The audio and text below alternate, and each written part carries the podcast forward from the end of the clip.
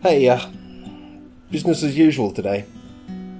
The leopard seal moved on. A few inside out penguin pelts, the only reminder it ever passed this way. I missed a few dives, but after a thorough servicing, my gear is tip top, Tommy. It's only the colour I don't like. Fortunately, I can't see the colour when I'm wearing it, and besides all that, I'm deuteranopic, so it's trebly academic. When you last checked in, Mawson was all shirty with Davis over the problems split leadership caused during the first BANZARE voyage, and I'll pick up where we left off. Davis was eager to water and victual at Albany, but instructions from the Antarctic Committee bade they make straight for Adelaide.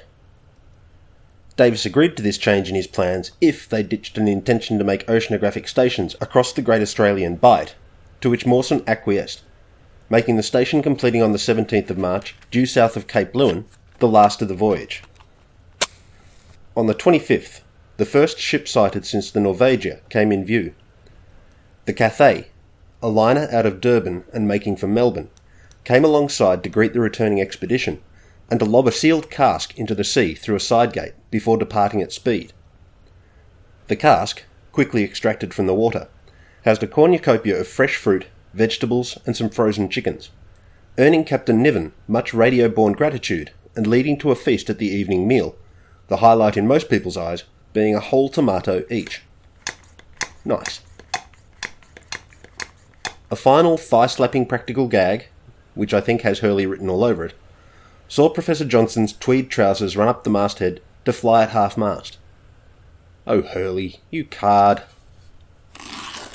Captain Davis recognising this as a pretty shit joke, ordered the leggings got down sharpish under the guise of not wanting other ships to read them as a distress signal, thereby preventing anyone enduring the embarrassment of having that lame as fuck gag carry on for longer than it already had. The South Australian coast came in sight on the 30th of March, and the Discovery entered the Gulf of St Vincent on the 31st, lying at anchor overnight before receiving guests from the official launch. Lady Paquita Mawson and the Mawson daughters, Edgeworth David, and Cecil Madigan among them. Davis helmed the ship, overflown repeatedly by a trio of Gypsy Moth biplanes from the local branch of the Australian Aero Club, into McLaren's Wharf, where it seemed the whole of the city of Adelaide turned out to welcome them. One punter falling off the wharf in his enthusiasm and enjoying a brief stay on the Discovery's deck after being retrieved from the water. A lavish reception dinner at the town hall, hosted by the mayor, Lavington Bonython, saw Edgeworth David give a rousing speech lauding the merits of the expedition and its constituent members, for which he received the sort of prolonged standing ovation his orations generally warranted. Professor Johnson and his tweed trousers stayed on in his hometown, but everyone else sailed aboard the Discovery once more, departing Port Adelaide on the 3rd of April and arriving at Port Phillip Heads on the 8th. Alf Howard's father came aboard with customs agents off the Gellibrand Light, which is just up the road from my place. The collections and their curators dispersed, and the ship went into the Williamstown yards for a refit. Frank Hurley edited together an interim movie of BANZARE events and achievements, playing in cinemas as Southward Ho with Mawson. Ticket returns going into the coffers for the next phase of the project. In spite of the deepening effects of the Great Depression, Macpherson Robertson stumped up a further 6,000 personal pounds, and this helped encourage the Australian government to maintain its support for the second austral summer of BANZARE work. Norwegian ships visiting Australian ports with their cargoes of oil further spurred interest in getting Australia's bootprint over as wide a swath of Antarctica as possible. Once the shipwrights finished their work, the Discovery sailed to Hobart and tied up alongside Queen's Wharf, ready to bunker coal, take water, and receive expedition cargo victuals, and members, before heading south once more. First Officer Mackenzie received his first command when Captain Davis stepped aside, or when Mawson gave Captain Davis the arse. No doubt Mawson felt confident of a more aggressive approach to approaching the ice, based on Mackenzie's stated disappointment in Davis' timidity the previous austral summer, and Mackenzie did allow the previously denied canvas windbreaks around the bridge. Frank Hurley, Determined not to sail again under Davis due to the captain's unwillingness to work to Hurley's preferences for movie sequences, didn't stay at home and sulk when he learnt of Mackenzie's elevation, heading to Hobart with high expectations of a relationship more conducive to his photographic and cinematographic wishes with the ship's new master. Morton Moyes couldn't take leave of absence from his naval duties for a second season, the cartographer role instead falling to Lieutenant Oom of the Royal Australian Navy. James Marr couldn't join the second voyage due to illness, and Kennedy, a veteran of the Australian Antarctic expedition, taking his berth and expected to focus his energy on magnetic measurements. Max Stanton came aboard as chief officer to fill Mackenzie's former boots. Pilot Stuart Campbell received an anonymous gift, a sculpture of a well endowed monkey in brass, the note with it stating, Please take south to ice covered Antarctica for interesting experiment. Hurley, was that you, you scamp? Lofty Martin, inexperienced in blue water work during his first voyage, learnt the rigging and sails during that trip to the extent he was appointed boatswain for the second summer foray. As the Discovery threw off lines on the 22nd of November and began moving lazily away from Queen's Wharf, her plimsoll lying below the water due to the surfeit of stuff filling every nook and cranny, 430 tons of coal among it, a man in his underwear charged through the crowds and threw himself aboard. One of the ABs, tempted to lever his back pay out of Captain Mackenzie by the bright lights of Hobart, got rolled for his roll and his clothes, and cut it very fine retrieving his job, if not his dignity, from the hole he dug himself into overnight. Doc Ingram assumed his customary position in the chart room, under the chart table as his seasickness kicked in. The Mill Rise being a notorious shallow stretch of the Southern Ocean to the south of Tasmania that regularly sees the sea stand up straight, the waves going by with verandas on them. Hurley, living up to the high standard of practical joke already set by the previous expedition, turned the decos on Professor Johnson's tweed trousers while the biologist was bent over to clear a freeing port. Fowler also got a laugh when Sir Douglas, on deck to make a decision about whether or not to run an oceanographic station, received a drubbing by a wave. But Fowler's laughter saw his leader's mind land on proceeding with the sampling, so sometimes laughter isn't the medicine it's cracked up to be. The Discovery pushed on to Macquarie Island. The motor launch and dinghy put a party ashore, but the sealers' huts, not used since 1918, two years after the island came under the jurisdiction of the National Parks and Wildlife Service of Tasmania and declared a sanctuary, were in such a poor state that the tents came out for their first use. Mawson led visits to the site of the wireless station established during the AAE, and the shore party located the cave in which the survivors of the wreck of the schooner Eagle, nine men and the captain's wife, spent two miserable years eating penguins and Macquarie Island cabbage. Rescue for that party finally came in the form of a sealing ship, arriving the day after the nine men buried the malnourished corpse of the one woman. Fletcher obtained several skins of elephant seals for an economic assessment of a potential pelt industry, one I can only imagine focusing on the suckling young and the weaners, because the adults' coats aren't anything to write home about or to pay good money in order to wear. Nothing came of Fletcher's efforts either way, and Macquarie Island's elephant seals went unmolested by sealers from this era onwards. Sailing south from Macquarie, the Discovery came in sight of the factory whaling vessel, the James Clark Ross, on the 15th of December. A tentative arrangement to bunker coal from the factory ship didn't really amount to much of a relief, as the dearth of whales around the Balleny Islands saw the Ross lying further west than previously discussed. The Discovery spent 10 days chasing down the contact at a cost of 60 tons of coal for a prospective boost of 100 tons. But having gotten alongside, the Discovery's yard's cockbilled and a blue whale carcass acting as a fender between the ships, they weren't going to say no to that 40 ton gain. Hurley sought and received permission to go aboard the whale chaser, the Star X, to film state of the art whaling practices. With bunkering complete and the water tanks topped up, a number of the Discovery's contingent went aboard the James Clark Ross to marvel at the work in progress on the flensing plan. Fletcher recorded this as a frenetic scene of action occurring boot deep in blood, which ran in continuous streams through the freeing ports, with the donkey engines and razor sharp blades reducing a 27 metre blue whale to its component parts in under an hour, with only the intestines going over the side. Fletcher spent most of his time aboard near the pigsty, where twenty exceedingly well fed pigs contemplated life at sea with an air of immense contentment and a far sweeter cassoulet than that wafting around the flensing operations.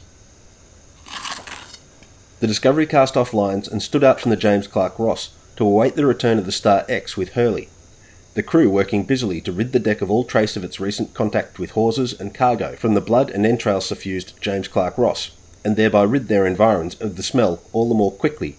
But it soon came to light that Eric Douglas was left behind. Third Officer Child rowed the ship's dinghy over to the factory vessel to collect Douglas and Hurley, the Star X having returned in the meantime. On reaching the James Clark Ross, Child received the news that Hurley, on discovering Douglas still aboard, talked the aviator into another adventure aboard another whale chaser, just about to depart. The 24 hour delay this imposed on the expedition pissed Mawson off, and he let Hurley know all about it when the chaser came alongside the Discovery the following day. But Hurley being Hurley, the tirade slipped off his duck's back, which he then patted himself on generously for having gotten such first rate footage. Mackenzie, weighed down by the responsibilities placed on his shoulders in the jump from first officer to master of the Discovery, became increasingly sullen and insular, and where bad weather brought out the best in Davis, known to burst into song during fraught moments on the open bridge, Mackenzie displayed visible nervousness when the bottom fell out of the barometer, as often happens at high latitudes in the Southern Ocean. Hurley, previously hopeful that a change in leadership would lead to a commensurate change in the ship's overall relationship with the photographer, found himself disappointed when requests to alter course to more advantageously present some icebergs to the camera were refused. Whale steaks donated to the Discovery's larder by the whalers were cooked up and given tentative tastings, but universally rejected, the remaining meat and liver going over the side without ceremony, and fervent hopes that the still pervasive odour of dead whale might dissipate all the faster for that deep sixing. Campbell and Douglas unpacked the gypsy moth its wings newly surfaced with fresh stoked linen to replace that damaged by icicles the previous summer, from its crate to top the winch house, and began assembling it in anticipation of making flights from Commonwealth Bay, Old Dux Ipse being particularly eager to see his former stomping ground from the air. Poor weather through Christmas kept the crew on their toes, and by the 28th they neared the pack and the approximate position of the Kosmos, the largest factory whaling vessel of the day, and a possible source of more coal for the hungry fire in the belly of the Discovery. Captain Mackenzie acted on orders from the whaling vessel to cockbill the yards and come alongside. A long, large swell caused the two ships to roll toward each other alarmingly, in spite of the dead fin whale fenders between them, while Captain Anderson gave the Discovery 50 tons of slack coal, sending it down to the foredeck of the smaller vessel via gravity and a chute whereupon all hands attempted and failed to trim it with sufficient speed to keep up with the flow, all the while dealing with the renewed nausea that only the charnel house and the whaling station can propagate.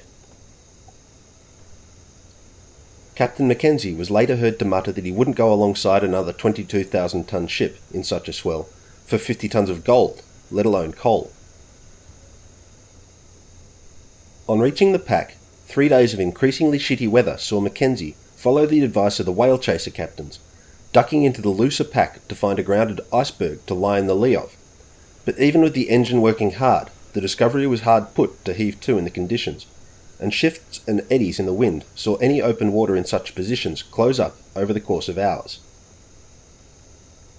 The hull of the Discovery, built for ice work but not invincible, took much pummeling during these days, and while the carpenter reported all sound after sounding the tanks, Mawson, normally optimistic in spite of the worst forecasts of the mariners in his company, announced to the scientists that the situation was critical and that it was touch and go whether the ship would survive the punishment the ice dished out.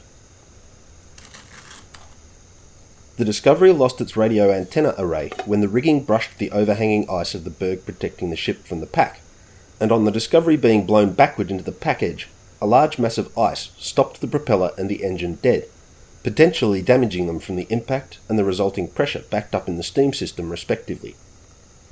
Fortunately, the engine started again and the ship moved out of danger, everyone aboard issuing a sigh of relief with caveats that they weren't out of the frying pan just yet. On New Year's Day, winds at 70 knots, gusting 85, they saw two whale chasers of the Kosmos fleet in the same circumstances, tucked in the lee of icebergs one vessel passing within hailing distance, which must have been quite close given the wind. The Norwegians on the nearer boat, their stern post pushed in as per the Endurance, intended taking the first lull in the wind as their opportunity to head for Cape Town and repairs, a long distance to aim to run with the pumps battling the leaks, but the alternative was to abandon ship, and mariners hate that. Mackenzie's previously disdainful comments about Captain Davis' timidity must have echoed loud in his ears as he realised his former commander wasn't wrong to consider the pack a deadly and untrustworthy adversary. Where he might have picked up the information freely and painlessly had he been willing to heed Davis, Mackenzie learnt, the hard way, that an experienced ice pilot is, by definition, an inexperienced ice pilot who only ever made good decisions over an extended period, as a single gross failure on that front would prevent him getting much older fairly abruptly. Gaining the sort of spurs John King Davis fielded required huge energy and vigilance, and it cost him a lot of stress.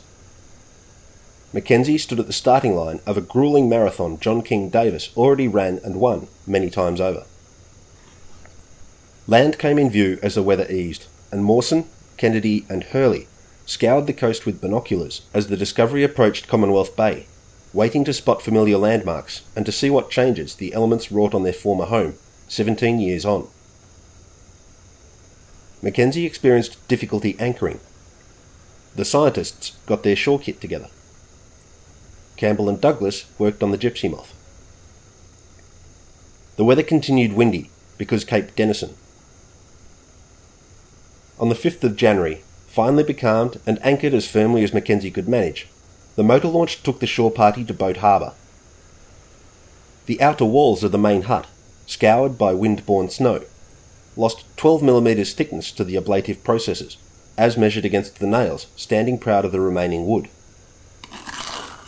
With the roof nearing collapse, the interior of the hut was almost completely filled with compacted snow, which Campbell and Fletcher began digging out to allow Kennedy Space to take magnetic measurements within. These showing the south magnetic pole significantly shifted in the intervening years since the magnetic series carried out by Webb during the AAE. Fletcher and Campbell discovered some chocolate on a shelf their efforts uncovered and found it in good nick, though it didn't survive their testing process. Bloody vandals. I'm telling the Antarctic Heritage Trust. At midday, Mawson called the shore party together to witness the formal claiming ceremony, with flag, proclamation, signed and countersigned copy of the proclamation, and a carved board announcing the British flag was raised and British sovereignty asserted on the 5th day of January 1931. Write that down and see if you can work out what I hope the wind ablated that sentence down to, which made me laugh most heartily. Six of the shore party remained ashore overnight, and Campbell, Doc Ingram, and Fletcher tried their hand at skiing the following morning. Finding themselves bad at it, they then tried tobogganing, and the trio crashed into a Weddell seal at speed to the distress of all involved but the injury of none, the seal quickly resuming its nap when the monkeys disentangled themselves from it. The motor launch collected the party, their samples and collections, a cache of minimum 17 year old tin food, and an 18 litre can of petrol that later served in the motor launch's engine without causing any problems, or at least none that the troublesome unit wasn't already experiencing.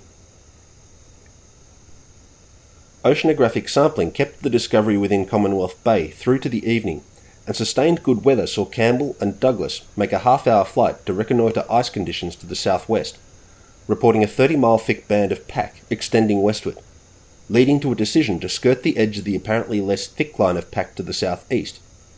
But on the 8th, Mawson called for progress westward, and the expedition went about. The Discovery set a new speed record for itself during this phase of the expedition, taking advantage of a steady southeasterly wind with all sail set and full steam to reach 9 knots speed over ground. This didn't last long, as with the barometer falling and the wind strengthening, Mackenzie ordered sails first reefed and then taken in, and the ship was soon embroiled in another bout of 65 to 70 knot airs, featuring blowing snow, bergs, and growlers. The building seas began to overtop the bulwarks, and the weather deck was often covered waist deep in green water, and the two crew working the helm had to work hard to hold course and prevent another broaching. Fletcher described the ship's movement at this juncture as a corkscrew motion as the round hulled Discovery dived from wave peak to trough and back up the next peak. The weather eased on the 13th of January as the Discovery traversed parallel to the Wilkes coast, though unlike Wilkes, they actually saw it. With bad weather and busy times at Commonwealth Bay delaying the celebration of the new year, the scientists held a concert party to hail the anniversary of the claiming ceremony at Possession Island. The favourite comic turn, which is distinct from a comic turn, one for the birders there, being Dodgers of the Pack Ice, but I can't find record of the script or theme. With fair weather on the 14th, Campbell took a flight with Grandpa Oom, reporting land a hundred nautical miles to the south and heavy pack ice between it and the ship. A headland they sighted went in the log and from there onto a chart as Cape Goodenough, reflecting Mawson's increasing antsiness about the state of the sightings and the claims the BANZARE so far achieved. The ship's rolling caused the Gypsy Moth some small damage as it knocked against the ship's hull while the ABs craned the aircraft back aboard, but it wasn't anything beyond address by the skills of Douglas and Campbell.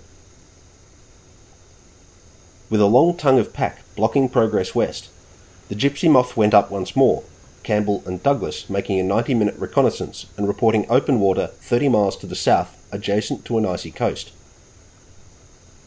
Mackenzie, eager to demonstrate that he had Davis mettle, opted for a southerly course, battering the Discovery against the pack in an attempt to reach the reported open water. But the ice proved too dense, and Mackenzie gave the effort away before the ship got too badly beaten up. Sir Douglas added the aerial land sighting to the log, and it went on the associated map as Banzare Land, lying between 120 and 130 degrees east. Drifting in open water, unable to do much other than take oceanographic samples, Campbell and Mawson once more took advantage of relative calm to get in the air on the 18th, but a low ceiling of cloud kept the aircraft below 3,000 feet, which wasn't much good for navigating over the pack or for seeing what lay further afield. On the following day, eager to find somewhere to make a continental landing, Sir Douglas urged the pilots to make use of the marginal sea state to get airborne, and Eric Douglas accepted the challenge.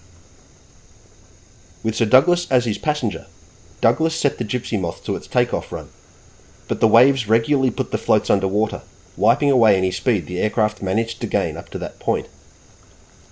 Eric Douglas later recounted this as the hairiest takeoff of his flying career. Quote, Early in the takeoff run, it became evident I would need all my skill to get the plane off safely, for as we picked up speed and planed over the tops of the swells, it was thrown repeatedly into the air without proper flying speed. It was touch and go, but we made it with about 100 yards to spare before we cleared the dangerous pack ice. A 20 minute flight south revealed apparent ice covered land in the distance. Returning on the reciprocal course, the cloud cover obscured all and Douglas let the Gypsy Moth down in a nerve wracking glide until the ship came in view, which is preferable to finding cloud extending to sea level, the first indication of this being the side of an iceberg. The swell state hadn't improved in their absence, and after an exciting landing, Douglas made three attempts to taxi the aircraft under the ship's lifting tackle, where Sir Douglas got the machine hooked up. A wave passed under the aircraft, lifting it and setting the lifting wire slack. The wave passed on. The aircraft fell away. The lifting line came taut with a snap. One of the hooks holding the aircraft to it straightened out, and half the sling system broke away, leaving the Gypsy Moth dangling from the remaining rig, down by one wing and with its tail submerged. Sir Douglas, holding onto the spreader atop the badly split and leaking petrol tank, ended up hanging from the inverted aircraft, his legs dipping into the sea as the waves passed the ship fuel washing over him. The moth reverted to upright in time for the remnants of the lifting tackle to break under the strain, and the aircraft drifted clear of the ship, somewhat down by the tail. The dinghy came to the aid of the damp aviators, and the motor launch came off its davits to tow the stricken machine alongside, while the ABs re rigged the boom sufficient to get the Gypsy Moth back on board in one piece, albeit a battered one. Hurley captured the whole sequence on one of his cine cameras, and if it weren't life and death stuff, the footage could fit into the best of Buster Keaton's works. Maybe watch it with a silent era cinema comedy organ track to set the slapstick mood. Examining the damage on deck, the aviators determined they could fix their mount, but the Gypsy Moth came as close to a write off as it's possible to come, without actually putting pen to paper. Further steaming brought the Discovery inside of a dome shaped ice mass deemed too tall at 320 metres to be a grounded berg. Mawson naming it Bowman Island after Isaiah Bowman of the American Geographic Society, who helped Sir Douglas during the expedition fundraising efforts. Mackenzie then got the Discovery clear of the pack and grounded bergs, heading west with all sails set to make use of a following wind to rendezvous with the factory vessel, the Nielsen Alonso, for a 25 ton coal boost arranged over the radio. This bunkering never took place, as a gale from the east saw the Discovery making seven knots under bare poles, and the large following sea forced Mackenzie to turn head to wind and heave to, barely holding ground with the Discovery at full steam. Mackenzie ordered oil put on the troubled waters, but his inexperience in such matters saw him send Fletcher and Oom forward with a punctured drum of oil to suspend from the bow railing. The oil dripped out too fast, and the current swept it behind the ship before its sheen could spread over the water's surface, much of it coming back aboard and coating the officers and helmsmen on the bridge. One of the ABs, with more storms under his belt than his captain, knew the optimum approach was to slow the release of the oil to a trickle and to ensure its influence spread as wide as possible, achieving this with a thick wad of cotton waste soaked in oil and suspended just on the waterline at the bow. It did help a little, but the ship stayed afloat more because the winds eased and the waves, always lagging behind the wind, became less steep as the Discovery moved away from the continental shelf and over deeper waters. On the 31st, the BANZARE lay in the approximate position of the termination ice tongue, but that ice tongue wasn't where Mawson and Davis charted it previously.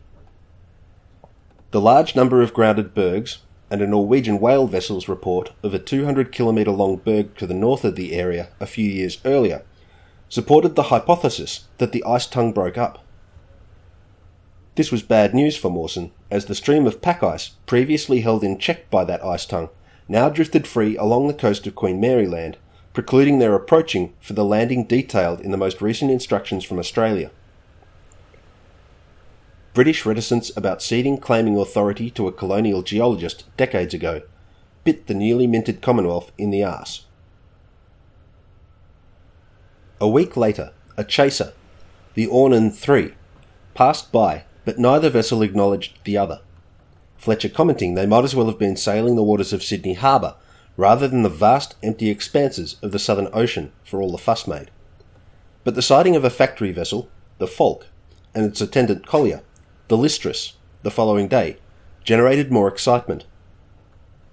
Mackenzie brought the discovery to within hailing distance, and Mawson responded to an invitation to board the Falk, where Captain Lars Anderson agreed to release 20 tons of coal and informed Sir Douglas that 40 factory vessels and 240 chasers that he knew of worked the Southern Ocean whale population that season. In his words, more ships than whales. Mackenzie cock-billed the yards but came alongside the wrong ship, and then got huffy at the order to remove one of the two whales acting as fenders, in order that the Listris Derrick, unable to span the gap between the ships, could actually make the transfer instead of dropping the coal in the sea. Captain Anderson, observing the shit show from the Falk, called out that the Discovery could heed instructions or go without. Mackenzie, standing on his pride, isn't as crappy as Byrd trying to blackmail whalers into attending on him at the Bay of Whales. But clearly, you don't try any shit when you're dealing with Norwegian whalers, or they'll call you on it and leave you without even the lump of coal naughty children can expect from Santa. Big beards and lots of red all over their vessels, but they didn't do the jolly thing when faced with truculent dunderheadedness. Simmers called to attention the unusual sight of two women watching proceedings from the railing of the Falk neither appearing dressed for flensing or the Antarctic. This will factor into some firsts due for recounting in future episodes. After leaving the Falk to continue processing whales and the Listris to start its transit back to Durban for more coal, the Discovery stopped to allow a test flight of the repaired Gypsy Moth. Campbell and Douglas, with assistance from the ever adaptable Hurley, got the machine back into something approaching its original shape and the aviators deemed it airworthy, though it flew with a list to starboard that required a constant aileron input to counter, trenching of the airframe's already low cruising speed and short endurance. True to Captain Larson's account, the Discovery encountered more and more whaling vessels as they continued west. True to Captain Larson's assessment of the ship to whale ratio, none of the whalers they saw towed or processed any rorquals. Of the three factory vessels sighted in the following days, only the Taffleborough could accede to Mawson's constant refrain, Got any coal? And then only to the tune of 50 tons, and only after March the 1st. And while the BANZARE couldn't afford to sneer at the amount, the time caveat placed the offer beyond their needs. Mawson visited Captain Klarius Mikkelsen, commanding Lars Christensen's factory vessel, Thorshammer, where the Norwegian showed the Australian a chart of the coast covering Enderby Land to Coats Land and indicating where the Norvegia was operating that season. The Discovery crossed the Antarctic Circle for the first time that austral summer near the western extremity of MacRobertson Land, as determined by sightings from the Crow's Nest made the previous year. Campbell took Mawson on a short flight south, but the low cloud ceiling prevented much observation other than smoke on the horizon from the British flagged factory vessel the New Sevilla. The Discovery pushed southward into increasing ice, but on visiting the New Sevilla, Mawson came away with an empty coal scuttle, the larger ship already nearing its reserve limit. Further flights picked out a path through less dense ice, and the Discovery continued south, eventually reaching 68 degrees 14 minutes south. On the 11th of February, Campbell, flying with Mawson as passenger, dropped the flag over the continental plateau south of Cape Darnley, the ice reaching to a height of 1,200 metres. They also spied open water to the north and west of a coast Mawson named Princess Elizabeth Land before returning to the ship. The discovery lying in a body of water extending southward, Mawson decided should be called the Mackenzie Sea. Taking advantage of the relatively ice clear waters, Mackenzie steered towards the MacRobertson Land coast on the 12th, and the scientists prepared for a landing. The motor launch went out, but the 40 knot winds and the growing swell made even approaching the rocky shore of what Mawson named Murray Monolith dangerous. With a landing impossible, Sir Douglas biffed a copy of the claiming proclamation ashore in a sealed cylinder, followed by the carved board and the flagstaff and flag, but clearly he didn't have enough Wheaties for breakfast though Mawson claimed Colbeck held the motor launch too far off the rocks, as the whole lot fell back down the steep shore and into the sea. They retrieved the sealed cylinder as it floated clear of the surge zone, and a second attempt placed it out of the swash, though probably not clear of spring tides and iceberg mediated surges. I very much doubt it's still there, but the Adélie penguins witnessed it all. By Fowler's estimate, the nearby rookery comprised 300,000 of the birds, so I guess you could go ask them about it. The following day, Mawson did make a landing at the 300 metre rocky spire he named Scullin Monolith after the Australian Prime Minister. While there, he raised a flag, built a cairn, and buried a proclamation in a cylinder, thereby laying claim to all the land between Adélie and MacRobertson lands, and all the associated islands sighted during their voyages, including Drygalski, Hordern, David, Masson, Henderson, and Haswell a far more official affair than the hurriedly thrown equivalent from the previous day. Mackenzie, meanwhile, was chafing at this extended period among bergs and floes, and during an emotional outburst, accused Mawson of running his ship into danger. Ethical niceties of politics aside, Mackenzie, as master of the vessel, bore overall responsibility for the safety of those on board, and I figure his frustration arose from his inability to push back against Sir Douglas' strong personality when concerns about that responsibility should have been his first and only priority. Captains receive the notoriety, respect, and pay they do because they earn them, and similarly receive condemnation and unemployment if they fail, just once, to do their job effectively. A scientist with a government mandate cannot and should not expect to override that responsibility with their own concerns and desires, no matter how big a bastard they're willing to be. If a ship runs into danger, look to the captain to wear the bulk of the blame. Mackenzie was in the wrong to let Mawson badger him into situations Davis didn't tolerate. A more competent shot with the otter trawl than in the previous summer resulted in a magnificent haul of strange and wondrous creatures the biologist pored over and curated for days. A final continental landing on the 17th saw the usual flag, proclamation, cylinder, cairn rigmarole at the foot of the MacRobertson Land Mountains, sighted but not visited a year earlier, while Mackenzie stood off, concerned that the echo sounder record of the undulating seafloor passed over in the approach to the area boded ill in terms of likely shallow shoals in the uncharted waters. The shore party, arriving back at the Discovery an hour later than stipulated, received a tirade from the increasingly fraught Mackenzie. Heading for Tasmania, the mainmast received its yards once more to increase the sail area that might aid the ship along in the face of the rapidly disappearing coal stocks. With the ship lightly loaded its always lively movement reached new and dizzying extremes, and two containers of aviation fuel sprang leaks from their shuffling dance under their deck restraints. The punctured drums went over the side, but the spill already covered the aft deck. Mackenzie banned smoking and promised to throw anyone caught in breach of the ban overboard, and in his fraught state, no one doubted the sincerity of the threat. During a subsequent gale, Mackenzie ordered Hurley, up among the rigging with a movie camera, to come down and stay down because if he went overboard, there was no way the ship could turn to attempt a rescue. Hurley, always hard headed when exciting footage and images lay in the offing, wrote and signed a document exonerating Mackenzie of any blame should the photographer die from his endeavours aloft. I don't think you reach ship's master's status without realising such documents aren't worth much when someone's seeking to prosecute or sue you over a death but by this stage I think the captain felt it easier and more satisfying to let Hurley die than to argue. And if he survived, the problem didn't exist. Win win.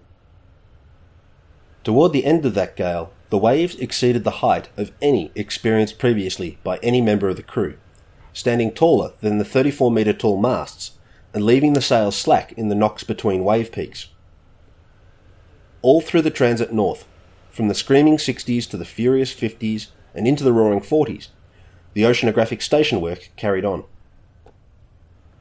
Concerned about the ship's centre of gravity, Mackenzie ordered coal trimming detail, moving briquettes from the saddle stores to the centre bunkers. The day spent moving the tonnage about, revealing the captain's cooking of the coal reserve books. Twice as much coal remained as the previous most optimistic estimates. In spite of Mackenzie's vocal condemnation of his predecessor's timidity among the ice, He'd worked the same trick in cutting short the coastal work by dint of misrepresenting the remaining coal, thereby increasing the margins in favour of safety. Fletcher estimated the BANZARE might have spent another three or four days off the MacRobertson land coast before putting the ship in danger of running out of fuel. But as I mentioned earlier, the safety of the ship is the concern of its captain, and a thankless job that often is. If the ship foundered in the gale because she ran too light or went aground trying to sail up the D'Entrecasteaux Channel with the loss of all hands. The extra three or four days on the coast of MacRobertson Land would have been bought at a very high price.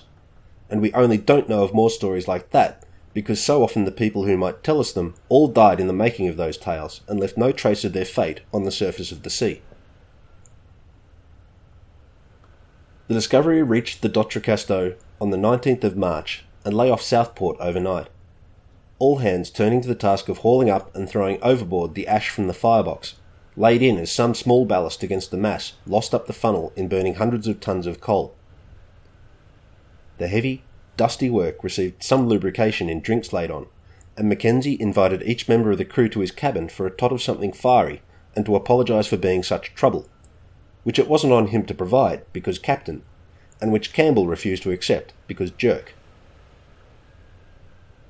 On the afternoon of March the 19th, the Discovery sailed up the Derwent River, where ships of the Royal Australian Navy dipped welcome with their flags and tooted welcome with a brass band on the flagship. The BANZARE came alongside Queen's Wharf once more, with 60 tons of coal still in the bunkers. 113 oceanographic stations, 100 prominent landmarks surveyed and named, four claiming ceremonies, three of them on the continent itself, The BANZARE wasn't the best organised or the smoothest running Antarctic expedition, but it did kick some goals, including diminishing the United States of America's historical stakes in the continent by sailing through areas Wilkes marked on his charts as coastlines. The Royal Company Islands and Emerald Island, ephemeral since the 1830s, were similarly demonstrated to not exist. Orders in Council passed in February 1933 ratified the claims in the eyes of British legal eagles and the Australian government accepted responsibility for the claimed regions by an Act of Parliament in August 1936. Sovereign rights settled once and for all. I said once and for all. At Mawson's urging, Hurley applied his standard skill and energy to the task of editing the footage of the transits, the survey flights, the sampling, and the claiming ceremonies into a compelling narrative, but the resulting movie, The Siege of the South, suffered from a dearth of drama.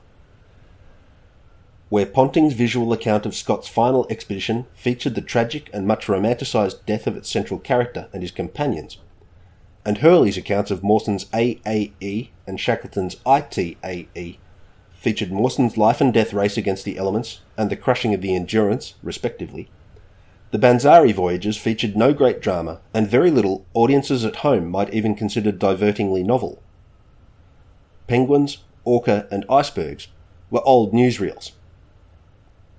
Compared to the moving accounts of dramatic events at high latitudes his previous films comprised, the BANZARE movie only stands as a good document of foreign policy as expressed in Polar Explorer form. Having witnessed the scramble for whales up close, Mawson lost some of his interest in the industry, but he saw the financial potential in other aspects of his discoveries in the south. He imagined settlements serving mining interests and supporting summer cruises bringing tourists and winter sports enthusiasts. He saw profits to be made in harvesting seal products, penguin eggs, and in the farming of white foxes for their pelts. Late to the party Wilkins tried to start most of his adult life, Mawson advocated that Antarctic bases should make daily meteorological reports by radio. BANZARE reports trickled slowly out of the offices of the scientists in charge of the analysis and write up of the accumulated data, but as with many previous expeditions, there was a lot that never saw the printing press, with time and money in short supply, and enthusiasm waning after the fun parts of Antarctic exploration were squared away. In spite of the friction they experienced during the first BANZARE voyage, John King Davis and Douglas Mawson remained good friends. Davis returned to his role as navigation officer for the Australian government and presided over the Victorian chapter of the Royal Society through the 1940s. Sir Douglas Mawson remained an advocate for Australian interests in Antarctica for the rest of his life, but never returned south again. BANZARE marked the end of the Discovery's career in the Southern Ocean. The much loved and much cursed vessel returned to London and laid up in the docks, spent time as a training ground for the Sea Scouts and then for the Royal Navy Volunteer Reserve, before being handed over to the Maritime Trust, eventually returning to Dundee for preservation and display. Next episode, I'll start addressing Norwegian exploratory expeditions, mostly under Lars Christensen's auspices, some of which occurred concurrent to and intersected with the BANZARE. And after that, it's on to the British Graham Land expedition, the first terrestrial work carried out around the Antarctic Peninsula since the British Imperial Antarctic Expedition, and marking the start of a golden age of British dog sledge work in the south. The more I read about or speak to people about dog sledging, the more I think I really missed out, first reaching Antarctica when I did, a decade after the last dogs left. I've lived with cats since 1999, but I'm most definitely a dog person and accounts of the exhilaration and interspecies camaraderie of dog sledging in Antarctica are among the most moving literature I've read from that continent. I got all melancholy at the end of episode 82 about Pat, but he's not the only person who saw me heading down this path who didn't get to see where it would lead me. Michelle, Brock, Peter, Sarah, and Cameron. I wish I could share this with them. I wish I could invite them south with me, Cameron especially. His death stemmed from a medical examination in preparation for a deployment to run multi-beam surveys off Australia's research stations. shadows on his lung x ray, and a long history of smoking saw him on notice for a lung cancer diagnosis, but a past pneumothorax precluded a needle biopsy. The doctor that opened up his thoracic cavity to take the sample left behind a fragment of that clotting sponge stuff, and that made its way into his spine and caused the swelling that damaged his spinal cord. Life in a wheelchair is hard to adapt to for anyone, but Cameron, accustomed to spending a quarter to a third of each year at sea, really skidded hard. Pneumonia knocked him on the head a couple of years later. Turned out the shadow in the x ray was dormant tuberculosis, which left alone would have done him no more harm than it already had.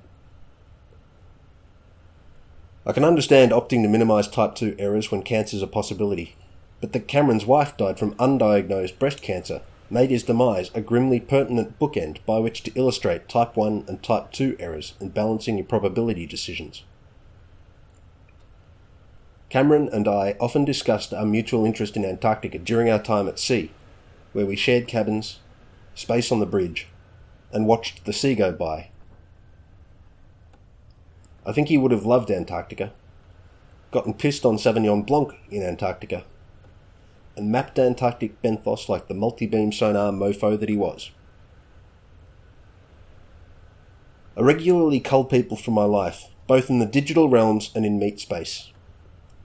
If I'm still talking to you, it's because I love you in some quiet, lazy way, and I'll grieve you in a similar vein if you die while I'm still awake and alert. So many stupid arseholes I've kicked to the curb of my life carry on, but a gem like Cameron, rough cut to be sure, is five years dead and buried. If you're one of those arseholes, and you'll know it if you are, because I will have told you in no uncertain terms what I think of you, please stop listening. Cameron can't hear me because he's dead. You're alive, but I really wish I could swap your life for his, and I would, if that power lay anywhere within my grasp. Don't listen to someone who wishes you dead as fervently as I do. You're unlikely to hear anything to your benefit, and you're pissing me off. Take care and appreciate your coffee and tell the people you love that you love them while they're awake and alert because your words can't reach them if you hold them in until the funeral. And never deliberately cause unwarranted harm. That's abuse and the path to asshole. And I kick assholes to the curb of my life. Shouting out to Xavier, who can finally appreciate it.